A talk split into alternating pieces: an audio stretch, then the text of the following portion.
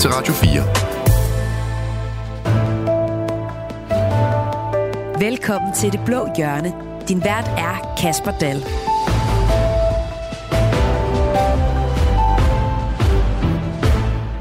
Efter Hamas' terrorangreb mod Israel i lørdag ser verden måbende til, mens uhyrlighederne fortsætter og dødstallene stiger. Fra dansk side er udviklingsstøtten til Palæstina nu sat på pause, men det er debatten bestemt ikke. I dag forsøger vi at tage os tid til at tale om konflikternes konflikt og se nærmere på nogle af de reaktioner, der også er kommet herhjemme i den danske andedam. Velkommen til Det Blå Hjørne. Du lytter til Radio 4. Og med mig i dag, der har jeg tre politikere, tre lige om lidt. Den sidste er på vej ind i studiet. Mette Thiesen, du sidder her allerede. Tusind tak for det. Tak. Du er ytringsfrihedsordfører i Dansk Folkeparti. Hvad var det første, du tænkte, da du så nyheden i lørdags om, at Hamas havde angrebet Israel?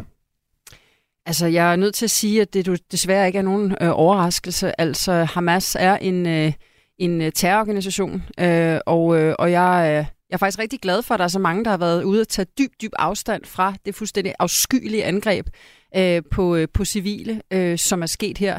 Det, jeg sådan set er mest bekymret over, det er, at vi har mennesker gående rundt i Danmark, der laver 5. kolonne virksomhed for islamistiske terrororganisationer, og som hylder det her angreb, og de skal bare ud. Så du forventede egentlig, at på et eller andet tidspunkt ville der komme noget fra Hamas mod Israel? Altså jeg vil sige, at Hamas er en islamistisk terrororganisation, og hvad skal man sige, og det der har foregået nede i det her område, er jo, at Israel sådan set har forsøgt at beskytte sig selv, og det er ret svært over for den her terrororganisation. Samtidig vil jeg også sige, at man kan jo sige det sådan fuldstændig klart egentlig, at hvis Hamas og Palæstina nedlagde våbne i morgen, jamen, så vil der blive fred. Hvis Israel gjorde det samme, så ville Israel være udslettet. Også velkommen til dig, Jeppe Søe. Tak for det. Du er udenrigs- og værdiordfører i Moderaterne. Jeppe Søe, hvad gik gennem dit hoved, da du hørte om terrorangrebet mod Israel? Jamen, store dele er faktisk det samme, der gik igennem Mettes hoved. En besynderlig balance mellem ikke at være overrasket, for det er jeg absolut ikke, men jeg var overrasket over omfanget. Det her, det var en målrettet og planlagt aktion, som jo i sin i sin gru var enorm og jo er noget andet end et terrorangreb. Det er jo på det nærmeste en krigserklæring, eller ikke bare på det nærmeste, det er det. Og det har Israel jo så også senere kaldt det, at de er i krig. Så en ting er at være i konflikt, det har jeg jo også dækket i mange år selv som journalist, når man taler om uro på Vestbredden og så lignende. Det her, det er noget ganske andet, så jeg var faktisk chokeret. Ikke over på samme måde som Mette, kan jeg sige præcis det samme. Jeg er ikke chokeret over, at Hamas kan finde på det, men jeg var overrasket over omfanget. Og det første, jeg gjorde, var også at prøve at enten få fat på, eller på anden måde sikre mig, at nogle af de venner, som jeg har i området, at de var okay. Men Jeppe Søe, hvad siger det dig, at omfanget er så stort? Altså, det ikke er en enkeltstående terrorangreb, men at det jo netop, som du selv er inde på, er noget, der minder meget, meget mere om krig. Jamen, altså, for mig at se, så tyder det jo på noget, der har været planlagt gennem længere tid. Altså, det er jo helt tydeligt, at det er et koordineret angreb. Udover det, så er det jo kun gidsninger. Jeg ved jo ikke, hvad der går gennem hovedet på Hamas. Det tror jeg ikke engang, de selv ved. Det der med at gå ind over grænsen, altså det var nok der, hvor jeg slet ikke kunne styre mine følelser. Det med at gå ind over grænsen, tage nogle gidsler, tage dem tilbage, og så i virkeligheden forsøge at bruge dem som våbenskjold. Altså det er jo en gru, som vi gudskelov ser sjældent, men når vi ser dem, så er det jo netop islamiske terrororganisationer, der for det meste står bag den slags. Jeg kan ikke vide, hvorfor det lige pludselig kommer. Selvfølgelig kan jeg ikke det. Man kan jo gisne. Der er jo mange andre krige på jordkloden. En af dem kunne jo være Rusland, som kunne spille en rolle. Iran kan spille en rolle. Altså, der er... Der er så mange ting i spil, som er så svært at gennemskue, selv for en, der nogle gange er med til de møder, hvor der bliver sagt ting, jeg ikke kan sige højt. Jamen, der synes jeg, det er svært at gennemskue den globale scene lige nu. Og det er sådan set det, der ryster mig allermest, at den nogenlunde stabile verden, vi måske så for 10 år siden, den er nu definitivt skudt i graven, både med Rusland og med den krig, som jeg absolut kalder det, som er lige nu mellem Hamas og Israel. Morten Dahlin, politisk ordfører for Venstre, velkommen til. Der fik jeg også lige tændt for dig. Morten Dahlin, hvad var det første, du tænkte, da du så nyheden lørdag morgen om Hamas' angreb mod Israel? Det rigtige ord er vel forfærdelse. Altså, jeg lå i min seng med telefonen i hånden, sådan synes jeg desværre, der er for mange dage, der kommer til at starte, og for lidt sådan forhutlet klikkede mig ind på en video, som var fuldstændig forfærdelig at se, altså hvor der bliver dræbt civile mennesker på gaden, og sådan fuldstændig chok over, hvad det egentlig var, jeg sad og så. Og for så ligesom læst nogle artikler om det, og for set desværre nogle flere meget skræmmende billeder, så forfærdelse er i virkeligheden det rigtige ord. Og så er det mest skræmmende jo, at lørdag morgen havde vi jo ikke engang i nærheden af det fulde overblik over, hvor voldsomt det var. Altså det med musikfestivalen, som nok er de scener, der er flest af lytterne, der har set, som i hvert fald har berørt mig rigtig, rigtig meget. Det kommer jo først senere op ad lørdagen. I hvert fald for mig. Og der ligger man jo bare på den der forfærdelse. Og så på et tidspunkt kommer der også vrede. Altså da man ser billederne af det der, kvindelivet, der bliver kørt rundt på det der lad, mens der bliver råbt Gud er stor og spyttet på livet. Der kommer også vreden, men den kom faktisk ret sent. Altså normalt, hvis man oplever noget kriminalitet, så bliver man også hurtigt vred på dem, der sådan udfører det. Men her i den her terrorhandling, der kom vreden for mig først lidt senere, fordi jeg synes, det var så forfærdeligt at se på i første omgang. Jeg skulle sådan synke det ind først. Og så rent personligt tænker jeg på, at jeg tidligere på året mødtes med den israelske ambassadør, og jeg har også besøgt Israel, og faktisk også besøgt Gazastriben. Så mine tanker kredsede selvfølgelig også om de mennesker, jeg havde mødt der, og hele den situation, man oplevede dernede. Og det var nok også derfor, den der vrede først trådte ind senere. Så jeg var nok sådan hele følelsesregisteret igennem, og jeg er ikke sikker på, at jeg endnu på sådan en helt menneskelig plan har fuldstændig bearbejdet, hvor voldsomt det der egentlig skete var. Ja, men altså, jeg er fuldstændig enig. Jeg tror også, at den der forfærdelse, som så udvikler sig til vrede, og så som jeg sagde, det her med, at man jo desværre har kunne se det her komme. I Dansk Folkeparti stillede vi allerede forslag i 2018 om at fjerne al støtte til Palæstina, fordi vi selvfølgelig ikke skal støtte terrorstater. Men det er jo det her, der sker, når islam får magt. Og der ligger så grundlæggende en antisemitisme i islam, så jeg synes også, det her, det desværre taler sit eget tydelige sprog, hvad det er, vi står overfor. Og vi i Dansk Folkeparti, vi står 100% bag Israel. Og den danske udviklingsstøtte til Palæstina er noget af det, vi skal komme til at komme ind på i løbet af dagens udgave af Det Blå Hjørne. Jeg er rigtig glad for, at I tre er med i dag.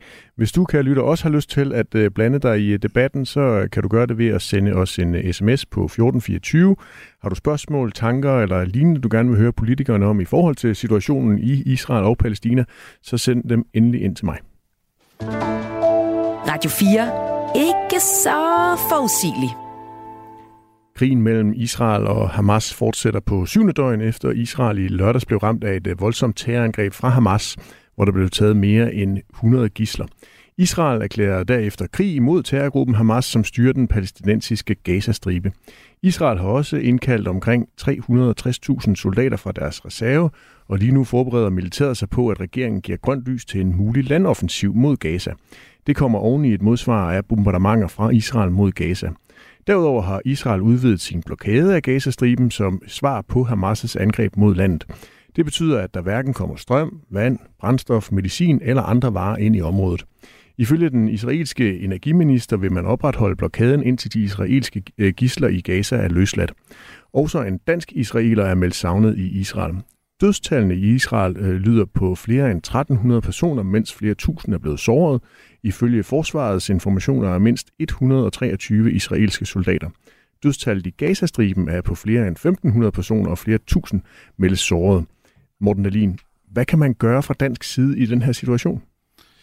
Jamen, man kan for det første vise vores fuldstændig ubetingede støtte til det eneste demokrati, der er i Mellemøsten, nemlig Israel. Så kan vi gøre det meget fornuftige, regeringen har gjort i forhold til at sætte udviklingsbistanden på pause, så vi sikrer, at der ikke hverken direkte eller indirekte går støttekroner til noget, der minder om terror. Og så har vi også en særlig forpligtelse i forhold til de hjemlige forhold her i Danmark. Fordi det, der jo også ligger under neden på det her, det er jo et meget stort jødehad. Mm. Altså, der er dele både på den yderste højrefløj, på den yderste venstrefløj og i visse muslimske miljøer, som hader jøder, som synes, det er et underfolk, der skal udryddes. Så jeg ved godt, det er hårdt at sidde og bruge sådan nogle ord, men det er jo den slags ord, de selv bruger. Og derfor har vi også en særlig forpligtelse til herhjemme at passe på vores jødiske mindretal.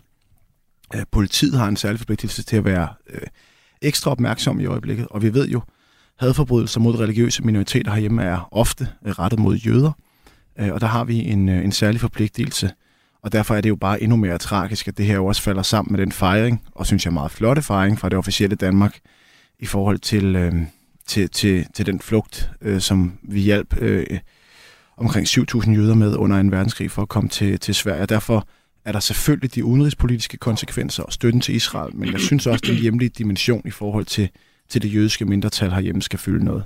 Mette Thiesen, har Dansk Folkeparti andre gode ting i ærmet end det, som Morten Dahlin han fremhæver her, som man kan gøre fra dansk side i den nuværende situation? Jamen, jeg er sådan set enig med Morten i forhold til den hjemlige dimension. Altså det, at vi ser folk, som kører rundt på gader og stræder og med palæstinensiske flag ud af vinduet og hylder terror, jamen der vil jeg sige, jamen lad os udvide paragrafen og sikre, at de her mennesker, de skal ud på røv og albuer. Og hvis det er nogen, der har fået tildelt statsborgerskab af naive politikere, så skal det fratages, og de skal ud. De hører ikke til i Danmark. Jeppe Søe, har du og Moderaterne andre gode forslag, vi kan gøre fra dansk side i den nuværende situation? Nå, men jeg tror, der er masser af gode forslag. Jeg håber, vi kommer til at snakke om dem alle sammen, og måske også mere nuanceret end det vi lige hørte Mette sige, altså man behøver ikke at sige naive politikere nødvendigvis, fordi der kan jo også være nogen, der netop har puttet med tingene, og ikke har vist deres sande ansigt. Lige 10 sekunder, nej, men ikke har vist deres sande ansigt. Og der kan man sige, i situationer som det her, vi har set det samme faktisk under Ukraine, jamen der er der nogen, der pludselig viser deres sande ansigt, og så er det jo rigtigt, så bliver vi nødt til at reagere, fordi vi skal ikke se den slags på dansk grund. Det er ikke et spørgsmål om ytringsfrihed, som nogen gerne vil gøre det til, for det her det er altså en hyldest af terrorisme, og det er klart, at det skal vi sammen se på, så vi kan finde en løsning på det. Og hvad den så bliver, det ved jeg ikke. Altså der er vi jo ikke. Lige nu er vi forfærdede, og vi er vrede, og vi er... Ja, nogen er overrasket. Jeg er ikke. Og det skal jo også have lov til at sætte sig, sådan at vi laver nuancerede beslutninger. Og det gælder jo for eksempel også udlandsstøtten. Hvis man kigger på, hvad vi støtter, så støtter vi jo ikke det palæstinensiske selvstyre. Det har vi faktisk ikke gjort i Danmark. Det er der andre lande, der har gjort. Det har vi ikke gjort. Hvis man kigger på de enkelte støtteprojekter, vi har haft i gang, så er det netop nogen, som skulle sørge for og arbejde for og skabe en modsætning til Hamas i det palæstinensiske område. Og det er jo vigtigt, hvis man for eksempel kører frem efter en tostatsløsning eller lignende, så er det jo også vigtigt, at man støtter nogle af de demokratiske processer, der jo også er i Palæstina. Og det skal man huske, at der er. Der er jo også en befolkning, og det er ikke alle, som er terrorister. Det er ikke alle, der hylder Hamas, langt fra.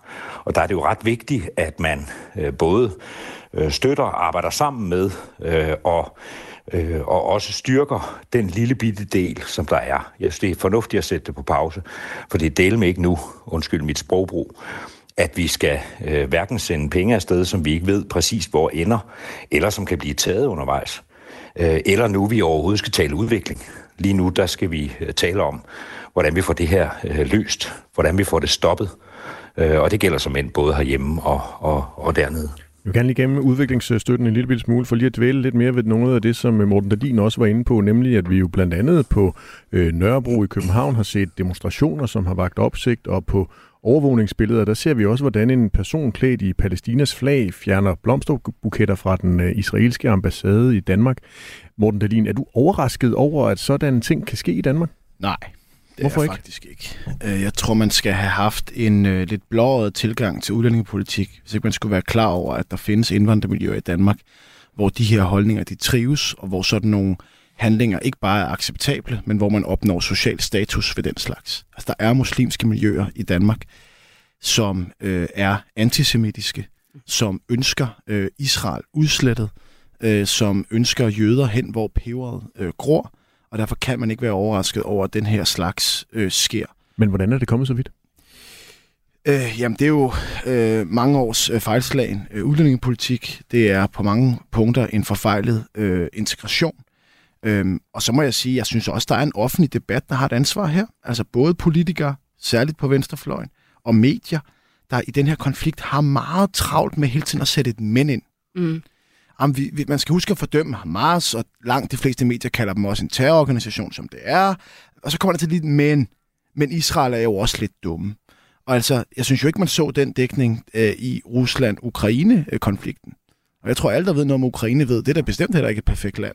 Men der var langt de fleste jo ligesom enige om, der er en ond autoritær stat, Rusland, der invaderer et demokratisk land, Ukraine, så står vi på ukrainernes side uden men.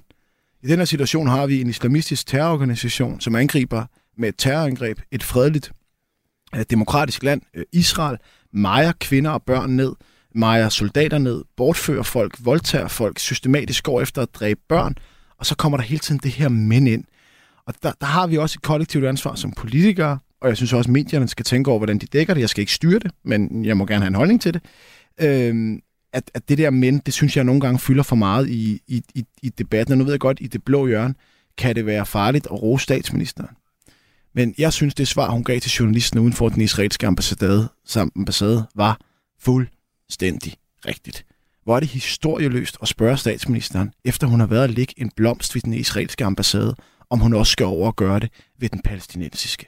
Det var jo aldrig sket, at man havde spurgt, efter man havde lagt en krans ved den ukrainske ambassade, om man også skulle over og gøre det ved den russiske. Jeg må bare sige, fuldstændig enig. Selvfølgelig skal vi støtte Israel her, og der er ikke noget men.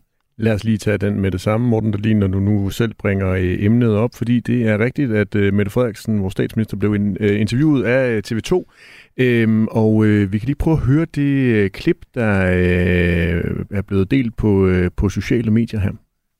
Mette Frederiksen, du har lagt blomster og vist din støtte her for den israelske ambassade. Har du tænkt dig at gøre noget lignende for os at vise sympati over for civilbefolkningen, altså den palæstinensiske civilbefolkning? Jeg må indrømme, at jeg synes, du bidrager til at relativere noget, som ikke er sammenligneligt. Det er Hamas, en terrororganisation, der angriber et demokratisk land, Israel. Og Israel har ret til at forsvare sig selv, og det vil betyde nogle ofre. Det tåler ikke nogen sammenhæng. Og det, at en dansk journalist stiller spørgsmålet, er for mig dybt bekymrende, vil jeg gerne sige, og aldeles historieløst. Jeg tror, vi alle sammen har sympati for de civile ofre.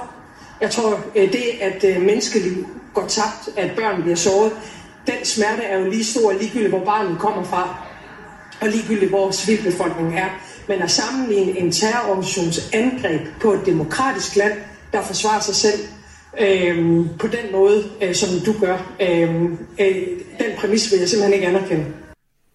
Ja, Jeppe Søe, nu har vi jo lige hørt, hvad Morten Dahlin mener om det her. Jeppe Søe, du er journalist. Hvad mener du om det? Jamen, jeg er enig i første del af det, hun siger. Jeg er ikke enig i det sidste. Selvfølgelig er der ikke noget som helst forkert i, at en journalist stiller et spørgsmål. Det må vi da aldrig nogensinde, hverken som politiker eller noget som helst andet, have en holdning til. Og senere gør hun det oven i købet med et du til, at journalisten faktisk i sit spørgsmål har en holdning. Der må jeg sige, at jeg synes, journalister skal have lov til at stille den slags spørgsmål. Så er det så op til politikeren at sende det klare signal, som jeg er fuldstændig enig i, som Mette Frederiksen sender i sin første del af sætningen, nemlig at det her, det er slet ikke tiden overhovedet på nogen måde, og heller ikke fra min side, til på nogen måde at tale om, hvad den palæstinensiske del har. Fordi at et land er også ansvarlig for, hvad der gror i det land. Og når man har en Hamas, som kan udføre et sådan angreb fra ens sted, så har man også som land et ansvar for, at det er sket. Og det er der så nogle ofre i, og dem tænker jeg da også på. Jeg synes, at det er aldeles forfærdeligt, især for dem, som faktisk kæmper demokratiske tanker. Ligesom Morten har jeg også været dernede. Jeg har også mødt nogle af dem, og jeg ved, at der er nogle kræfter dernede, som jeg håber på et tidspunkt kan vinde. Det bliver svært nu, men det er da ikke... der er intet, der kunne få mig til at lægge en blomst der på nogen måde, fordi de også som nation, som land, er ansvarlige for det, der foregår. Men jeg synes, det er okay at journalister at spørge. Altså det bliver vi simpelthen nødt til at huske, at journalister spørger. Det ligger der ikke nødvendigvis en holdning i. Og der kunne have været et rigtig fint svar, hvad i virkeligheden synes, der var. Der er ingen grund til at angribe pressen for at stille spørgsmål. Men jeg har heller ikke angrebet det legitime i, at journalister kan stille lige præcis de spørgsmål, de vil. Jeg synes bare også, at politikere har lov til at give lige præcis de svar, de vil. Og det her er for mig ikke noget forsøg på at begrænse pressens mulighed for at stille spørgsmål. Men jeg synes også, at man har lov til at kritisere, hvis man synes, det spørgsmål, der bliver stillet, er forkert. Ikke dermed sagt, at man skal bruge sin magt som lovgiver til at sige, at man ikke må stille det spørgsmål. Men jeg synes, det er en del af den politiske proces, at man også gerne må stille spørgsmål, og også gerne lave kritik den anden vej. Selvfølgelig uden at følge det op med lovgivning, der begrænser pressens muligheder for at stille spørgsmål. Men det der sker her, det er vel, at i stedet for at svare på spørgsmålet, om Mette Frederiksen havde tænkt sig at lægge blomster ved en palæstinensisk ambassade, eller begræde de civile tab hos palæstinenserne, så angriber hun journalisten i stedet for. Altså jeg tror, alle de danskere, der har hørt det klip, er ret sikre på, at Mette Frederiksen ikke går over til den palæstinensiske ambassade og lægger en krans eller en blomst. Ja, men det er jo det spørgsmål, hun får. Ja, men jeg synes så, hun svarer. Men jeg må bare sige, jeg synes jo, at det spørgsmål er et symptom på den, synes jeg, og det vil jeg have lov til, delvist forkerte dækning, jeg synes har været af den her konflikt i mange danske medier, hvor man hele tiden indføjer det der, men hvor det er meget vigtigt at tilføje, at Israel altså også er nogle skidte kale, at de også laver fejl, at de også gør noget forkert. Og det synes jeg bare er en relativisering af den her konflikt, hvor der er en terrororganisation, der angriber et demokratisk land. Og det synes jeg også, vi som politikere skal have lov til at deltage i den debat. Det er jo ikke sådan, at medierne er hellige og ikke må udsættes for kritik. Vi skal ikke forbyde dem at udtale sig, eller forbyde dem at stille spørgsmål, eller nægte dem at stille spørgsmål. Aldrig nogensinde. Men altså også, vi skal bruge vores stemme til at tage fat i nogle af de emner. Og jeg synes, den dækning, der har været i hvert fald i nogle tilfælde problematisk. Altså, der er også et eksempel, jeg tror, det er på TV2, jeg kan ikke huske, hvor hende journalisten er fra, der stiller statsministeren spørgsmål. Det er også TV2. Hvor der står en person fra Hizb ut-Tahrir og sammenligner Hamas-terroristerne med modstandskæmperne i Danmark under 2. verdenskrig, uden at få et kritisk modspørgsmål. Helt ærligt, op på tæerne. Ja. Det er en sindssyg sammenligning, at man kan være så historieløs og sammenligne. Altså, den fascistiske, nazistiske massebevægelse, der havde som målsætning at udrydde alle jøder i verden. Jeg synes, jeg kan næsten høre, jeg taber mine ord. Og der må vi undskyld, jeg bander, skulle også gerne skubbe til medierne en gang imellem og sige, det kan I også gøre bedre. Ligesom medierne skal have lov til at sige til os politikere, at der også er mange gange, vi kan gøre det bedre. Jeppe Søe. Selvfølgelig da, og jamen, jeg er helt enig, altså, og det er heller ikke det, jeg siger. Jeg siger bare, at jeg ville have sagt noget andet, og jeg ville have svaret anderledes. Jeg mener ikke, at det, og det er jo, der kan man jo være uenig, og det er jo en pressestrategi, og det må man jo selv om. Jeg synes, det er fint at få et spørgsmål. Det ville også have gjort mig vred, men jeg havde nok ikke svaret i forhold til spørgsmålet, fordi der er alligevel for meget journalist. Jeg er så jo enig med dig, Morten. Jo, men jeg er faktisk enig med dig. Altså, jeg er jo enig med dig i, at det mænd har været der. Jeg synes bare ikke, det faktisk har været der ret meget, i hvert fald i dækningen den her gang. Hvis man skal sige noget så hænger Morten Dahlin fast i fortiden, så er det, at det... Nej, men så er det, at det nu er det ret tydeligt sort-hvidt. Altså, nu skal man vælge side. Altså, man kan ikke andet lige nu. Det er helt umuligt andet end at vælge side, og det er der så også nogen, der gør i øvrigt på begge sider. Og der synes jeg også, at pressen den her gang har været mindre mænd, end de har været i de sidste mange, mange årtier. Og det hilser jeg absolut velkommen. Men Tine? Jamen, jeg er sådan set ret enig med Morten. Altså, der må aldrig nogensinde være et men i det her. Altså, det er det eneste demokratiske land i Mellemøsten. Og det har eddermame været der meget, også inde på Twitter og sådan nogle ting. Nej, altså, der har været sindssygt mange mænd, og der må ikke være mænd her. Det her det er et demokratisk land, der er blevet angrebet af en islamisk terrororganisation. Punktum. Den er ikke længere. Og den her whataboutism, som jeg virkelig har prøvet at oversætte til dansk, og det kan jeg simpelthen ikke finde et ord for, men det her med, at når man det kan godt være, det er slemt, men hvad så med det her?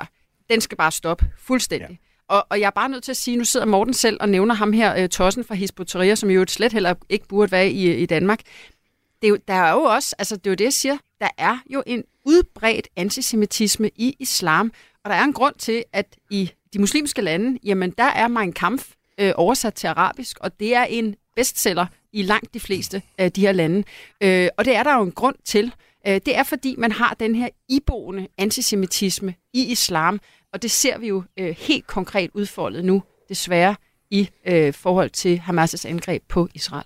Overrabbiner Yair Melchior, han er i denne uge blevet interviewet i både Berlingske og i DR's Deadline, og han siger til Berlingske, og jeg citerer, selvfølgelig skal man også have sympati med palæstinenserne, men man skal ikke have noget som helst sympati med Hamas. Det er meget vigtigt at adskille de to ting klart.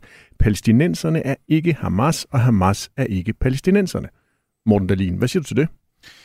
Jeg synes, det er meget flot og prisværdigt, at overrabbinerne i Danmark udviser den slags overskud og storsind. Særligt fordi jeg er ret overbevist om, at det ville en tilsvarende imam på ingen måde gøre. Nej, det er forkert at sige. Det er der rigtig mange imamer, der ikke vil gøre. Der er helt sikkert også nogen, der vil.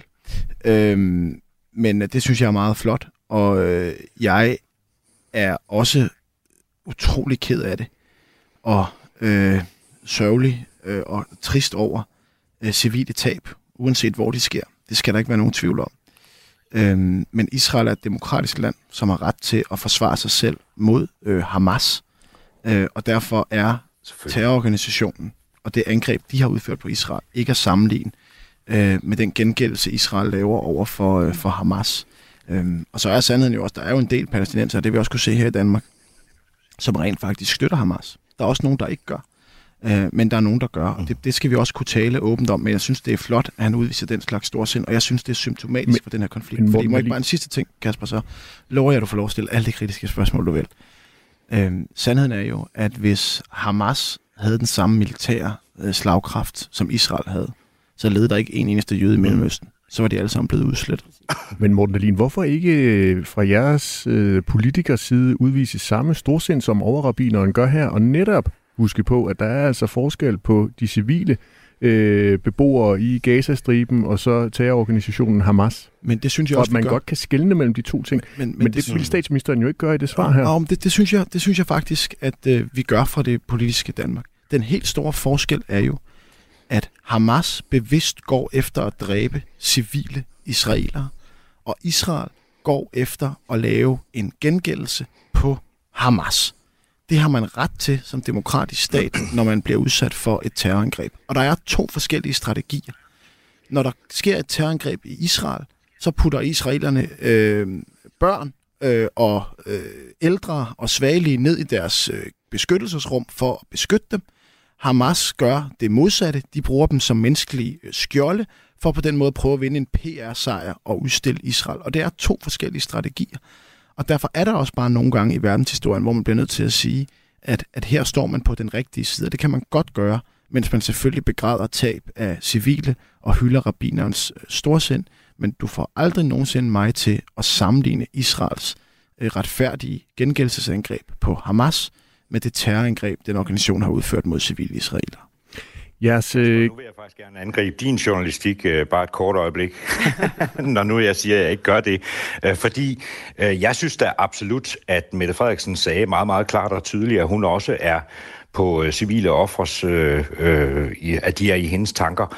Men der er den onden lyn med undskyld bandeordene forskel på at netop sige det, og så gå over og lægge en blomst som dansk statsminister. Det kan hun ganske enkelt ikke gøre. I det øjeblik, hun skulle gøre det, så ville det jo være...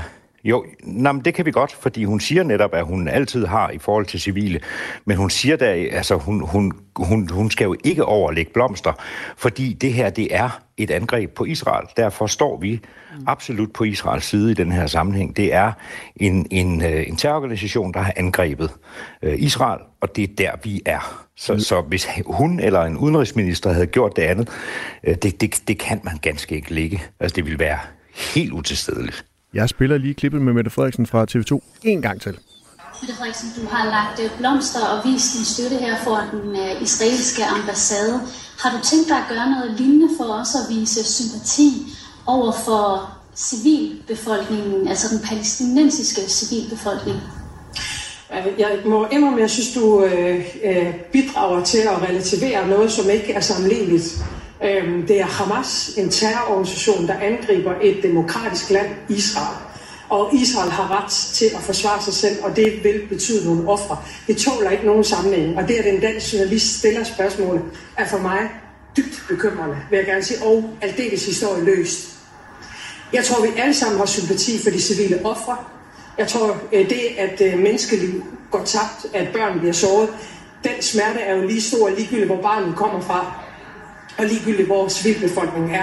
Men at sammenligne en terrororganisations angreb på et demokratisk land, der forsvarer sig selv på den måde, som du gør, den præmis vil jeg simpelthen ikke anerkende. Jeppe Søe, mener du stadigvæk? Jamen, I hørte det forhåbentlig midtvejs.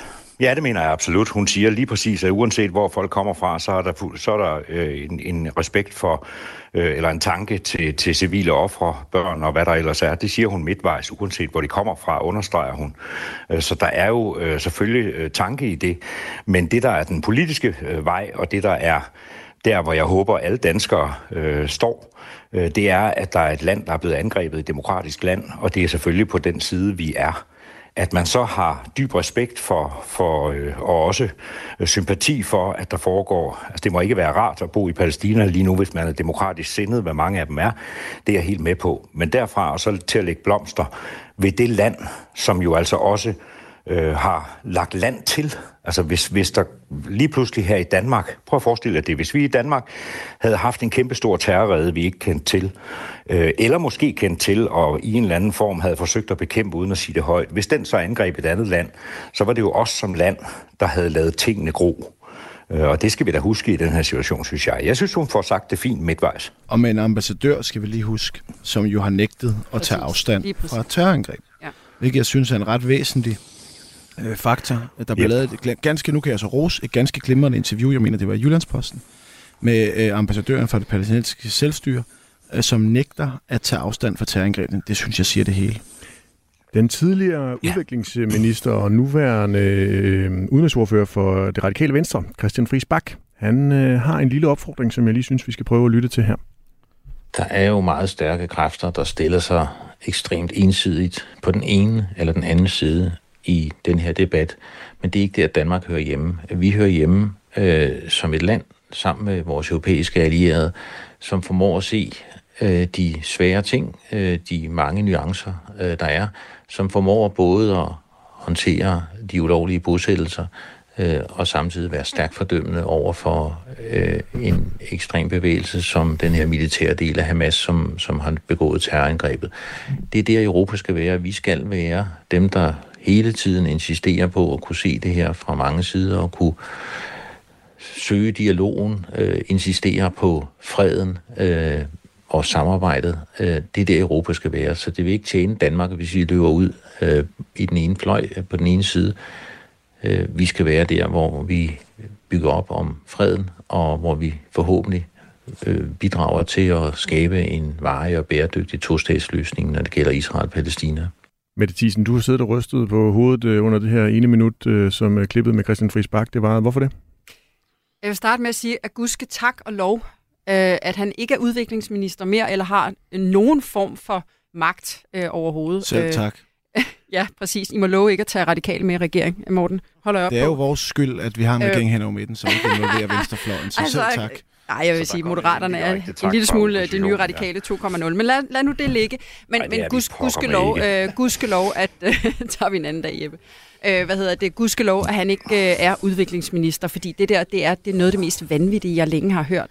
Altså, at der står et medlem af det danske folketing, som mener, at man skal i dialog med islamistiske terrorister, Det synes jeg simpelthen skriger så meget til himlen, så forhåbentlig kan danskerne godt se generelt, at det her det er fuldstændig håbløst. Selvfølgelig skal man ikke i nogen form for dialog. Det her, der skal der tages afstand fra.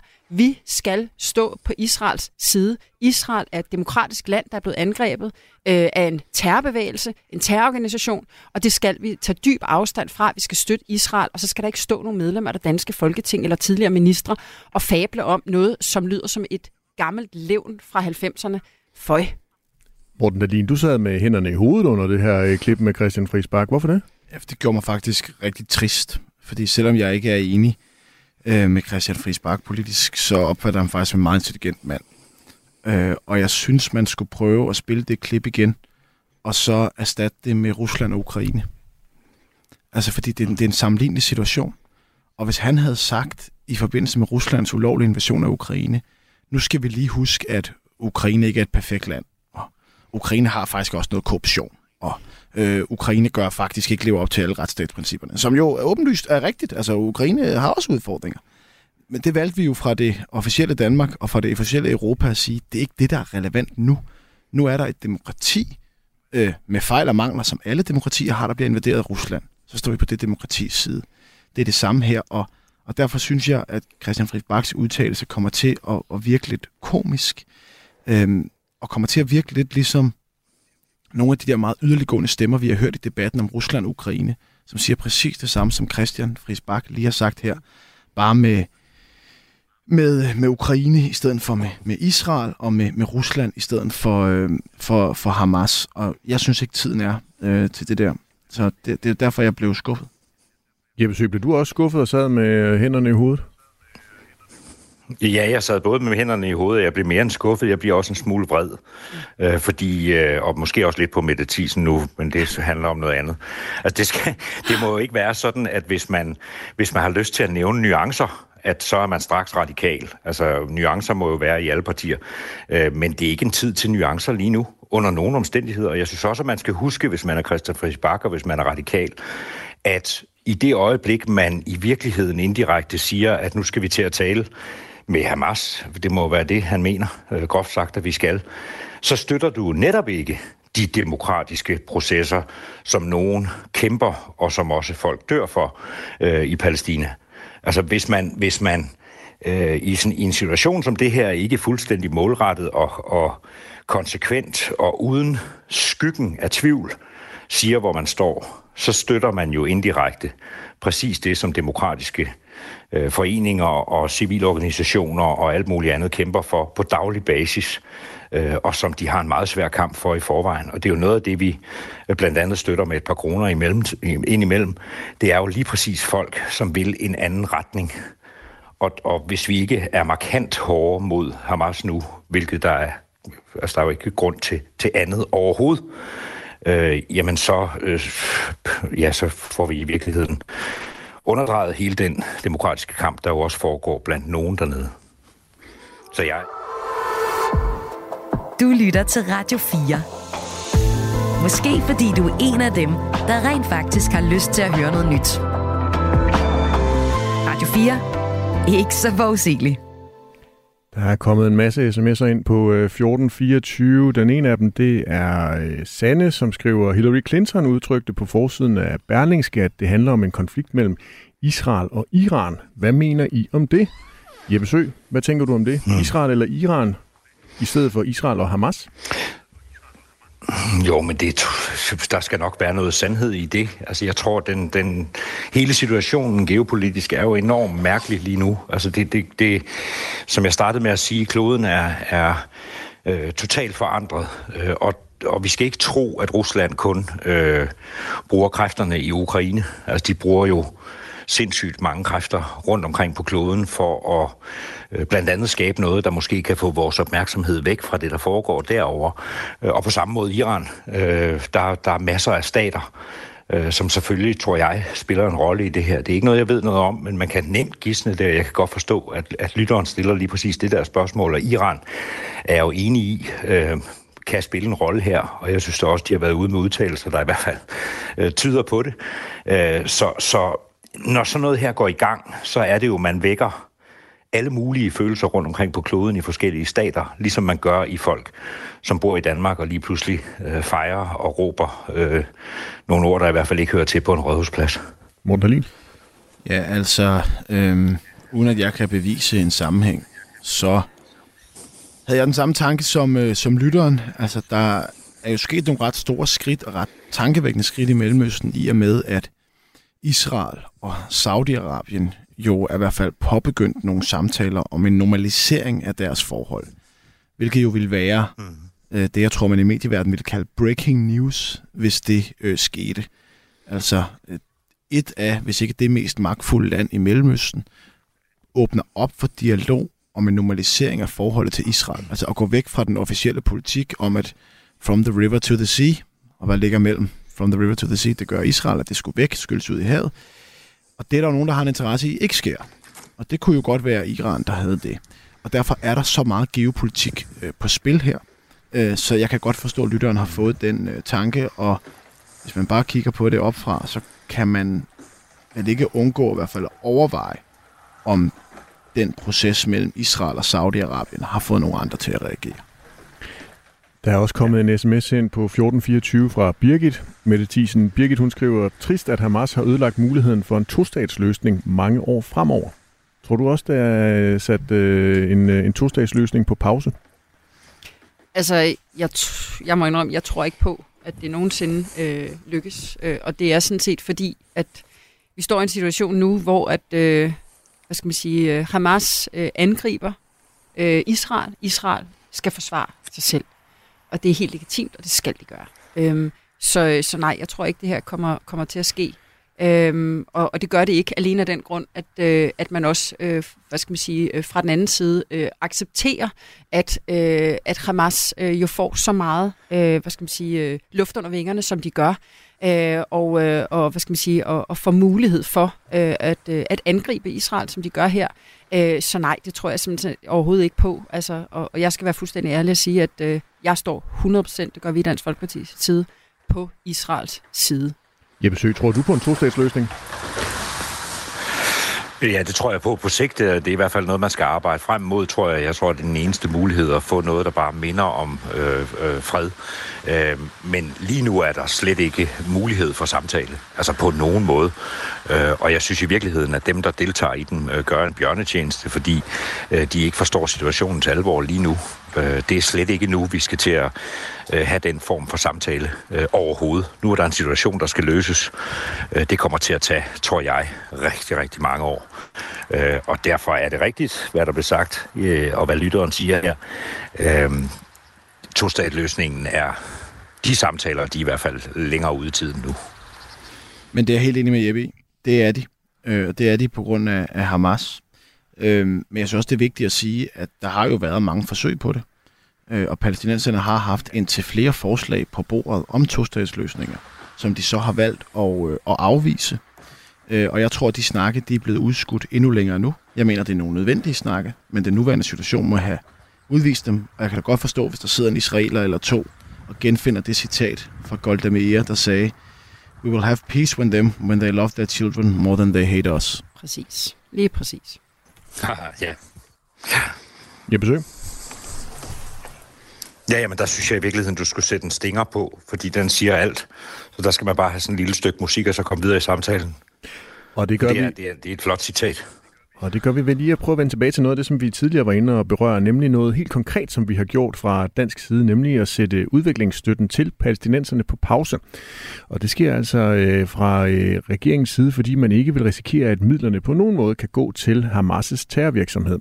Danmark indstiller ikke kun den humanitære støtte, der kan være til medicin, behandling af syge og mad. Ifølge Udenrigsministeriet så var det danske bidrag til palæstinenserne i 2023 planlagt til at være 235,5 millioner kroner. På udviklingssiden der består støtten af en sådan 5-årig strategisk ramme med udbetalinger planlagt i 2023 på 94,1 millioner kroner og 450 millioner kroner i perioden fra 2021 til 2025. Mette Thiesen, hvorfor er det, at I Dansk Folkeparti gerne vil have, at der skal sættes en stopper for udviklingsstøtten til Palæstina lige nu? Det har vi sådan set ønsket i mange år. Vi stillede forslaget så sent som i 2018, og Venstre bakkede faktisk op om det også Det var det eneste parti, udover Dansk Folkeparti, der bakkede op dengang. Så det er sådan set noget, vi har ment hele tiden. Men hvorfor? Jamen altså, jeg tror, jeg startede med at kalde det en terrorstat. Altså generelt set, så mener vi ikke, at vi skal støtte. Altså generelt set, så mener vi, at der er ret mange problemer i den måde, udviklingsstøtten generelt er skruet sammen, og vi mener ikke, der skal være i den grad i hvert fald udviklingsstøtte til forskellige lande. Og det synes jeg sådan set, der er rimelig store gode beviser for, at det ikke fungerer rigtig mange steder. Men Mette Thiesen, er Palæstina en terrorstat? Prøv at høre. Palæstina har, har bevist igennem rigtig, rigtig mange år, at de ikke lever op til sådan nogle helt basale ting i forhold til at vil skabe et samfund. Og vi kan jo også se nu, hvor at Hamas har fået så meget luft under vingerne, at hvad det er, der rører sig. Vi ønsker ikke at give penge til steder, hvor at der er terror, hvor der er terrorisme, og så har vi jo også samtidig den her helt grundlæggende set, som jeg også nævnte, altså den kamp, der er mellem Palæstina og Israel, og som har foregået igennem rigtig, rigtig mange år, og som Morten eksemplificerer med det her citat faktisk, jamen det er jo, at man har så dybfølt et had til jøderne, at man bekriger dem med alle tænkelige måder. Det var egentlig også et citat fra Golda Meir, jeg nævnte i starten, i forhold til det her med, at hvis Palæstina nedlagde alle, hvis Hamas nedlagde alle våben i morgen, jamen så ville der blive fred. Men hvis Israel gjorde det samme, så ville de blive udslettet. Og jeg synes faktisk også, at det siger ret meget. Morten Dahlin, ved vi, om Danmark har givet penge til terrororganisationen Hamas gennem udviklingsstøtten? Vi ved, at Danmark i hvert fald ikke har givet direkte penge til terrororganisationen Hamas. Men vi ved jo også, at situationen er meget kaotisk dernede lige nu.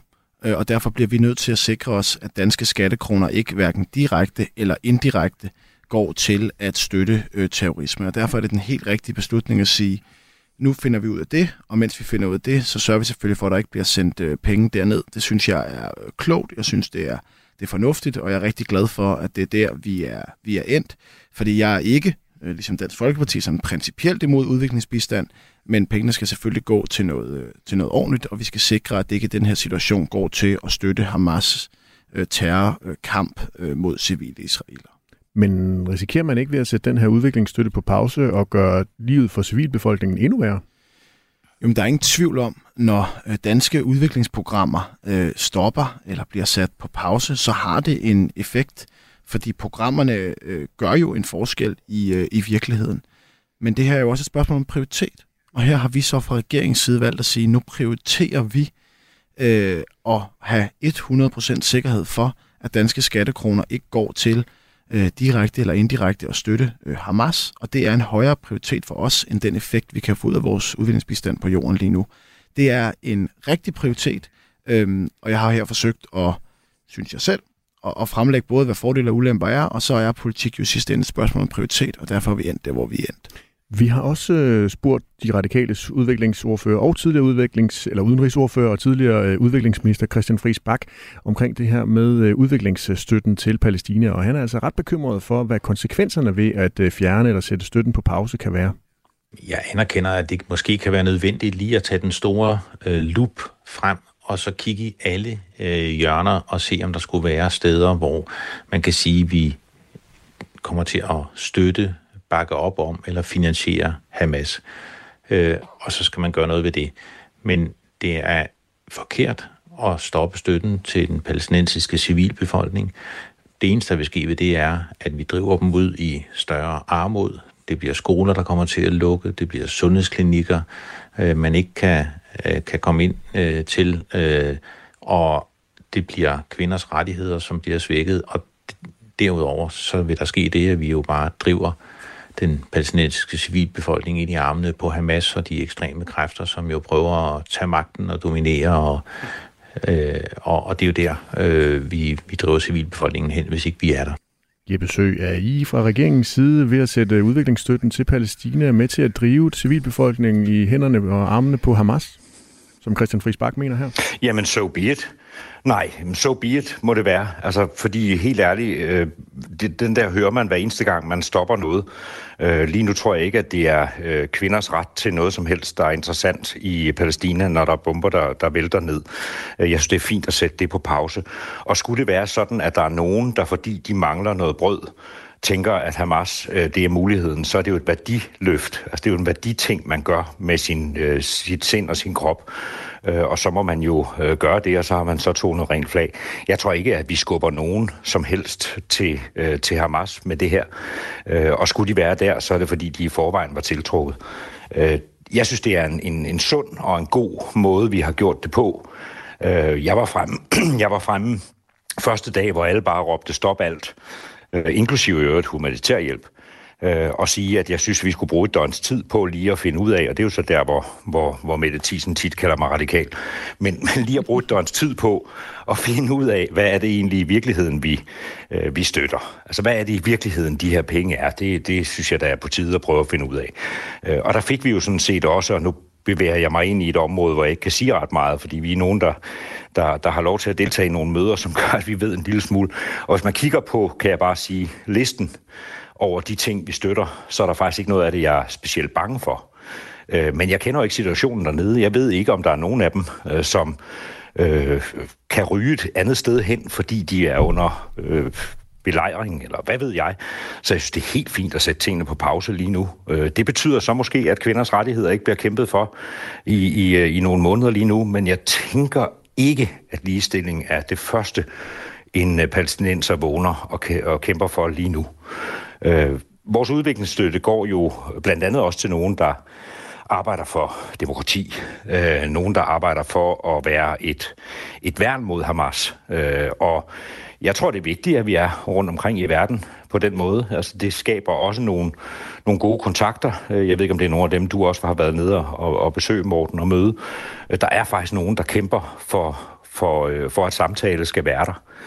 Men at sende penge derned lige nu, det er jo at have hovedet under armen. Altså, det er mangel på forståelse for virkeligheden. Mette Thiesen? Ja, det sidste er jeg fuldstændig enig med Jeppe Søe, og det har de i øvrigt, vil jeg mene, været i mange år, altså hovedet under armen og blive ved at støtte der. Altså det man skal forstå også i Palæstina, det er, at i Gazastriben eksempelvis, der er ekstremt stor opbakning til Hamas. Altså det her, det er et land eller et område, hvor at man ikke har formået basale ting, som at få et samfund op at køre og bare affinder sig med, at man bare skal modtage noget støtte, eksempelvis fra danskerne, og så massiv opbakning til en islamistisk terrororganisation. Og nej, kvinders rettigheder bliver ikke svækket af, men ikke giver bistand. Kvinders rettigheder, de er svækket i islam. Det er en af de første ting, der sker, når islam får magt, det er ligestilling mellem kønnene, den ryger. Og det her med manglende demokrati, det er også islam. Altså, så man er simpelthen nødt til også at åbne øjnene for, og jeg forventer ikke, at Christian Friis Bach åbner øjnene, fordi jeg tror, han er fanget i den der 90'er forståelse af udlændingepolitik. Men det er bare for at sige, at det her, det kommer ikke til at ske. Vi skal ikke give nogen som helst penge til dem. De må klare sig selv, og så må de jo prøve at bevise, at de kan finde ud af det, men det kommer ikke til at ske, så længe islam har magt.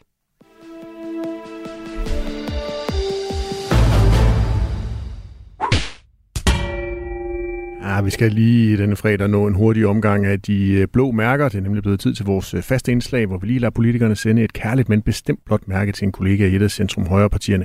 Morten Dahlin, jeg ved, du har glædet dig. Hvem skal have dit blå mærke denne uge? Ej, jeg synes ikke, der er så meget tvivl. Det går til Alex Vanopslag og Liberal Alliance for at foreslå at liberalisere kokain, så unge mennesker, der på gymnasiet, kan gå ned på apoteket og hente nogle baner til fredagsbaren. Det er sgu lidt for meget frihed til mig. Og hvis den her sag altså skulle være gået nogens næse forbi, så var det altså Alex Vanopslag, der er i Podimo-podcasten Casper 3080-10-køben med Casper Christensen for nogle uger siden sagde, og jeg citerer: "Lad os sige, at du er en voksen mand, du har styr på dit liv, og 3 gange om året til en eller anden fest har du lyst til at tage noget kokain. Det burde være lovligt," sagde Vanopslag altså i podcasten. Ifølge Liberal Alliances officielle politik, det er at afkriminalisere kokain. Altså ikke straffe købere, men stadigvæk gå efter sælgerne. Og det er så Alex Vanopslags personlige holdning, at man skal legalisere kokain, så den kan købes på et apotek. Men det blev så alligevel en lille smule for liberalt til dig, Dahlin. Ja, det gjorde det. Og jeg synes, diskussionen om afkriminalisering er legitim. Jeg er selv ret skeptisk over for det, men jeg synes, det er en legitim diskussion. Men det Vanopslag foreslår, det er jo en liberalisering, hvor at man kan gå ned på apoteket og købe kokain. Det går jeg simpelthen bare ikke ind for. Og Mette Thiesen, jeg afbureaukratiserer lige en lille smule her i programmet, for jeg ved, at du nemlig også vil give Vanopslag denne uges blå mærke. Jeppe Søe, er det også Vanopslag, der skal have den fra dig? Ej, og Moderaterne? Jeg er simpelthen nødt til at uddybe det, Kasper. Sorry, men jeg er nødt til at uddybe det, fordi Jeg er selv mor til en dreng på 14 år, og jeg synes, det er fuldstændig vanvittigt, at man som leder af et parti, hvor man ved, man har sindssygt mange unge vælgere, går ud med den her udmelding. Det er simpelthen udtryk for infantil liberalisme. Jeppe Søe, du har 10 sekunder til dit blå mærke. Det var delmægt ikke meget. Jeg vil give den til Nick Zimmermann. Og det er, fordi han går ind i debatten om, at præsidiet har budgetlagt, hvor mange mødedage vi skal have i løbet af et år. Og det er så 5 mindre i år. Og der synes jeg altså, at vi alle sammen skal samarbejde om at prøve at fortælle den danske befolkning, at det ikke kun er på mødedage, at politikere arbejder. Og den får Mette Thiesen med til Nick Zimmermann. Tusind tak, fordi I lyttede med i Det Blå Hjørne. Ha' en rigtig god weekend derude. Du har lyttet til en podcast fra Radio 4. Find flere episoder i vores app, eller der, hvor du lytter til podcast. Radio 4. Ikke så forudsigeligt.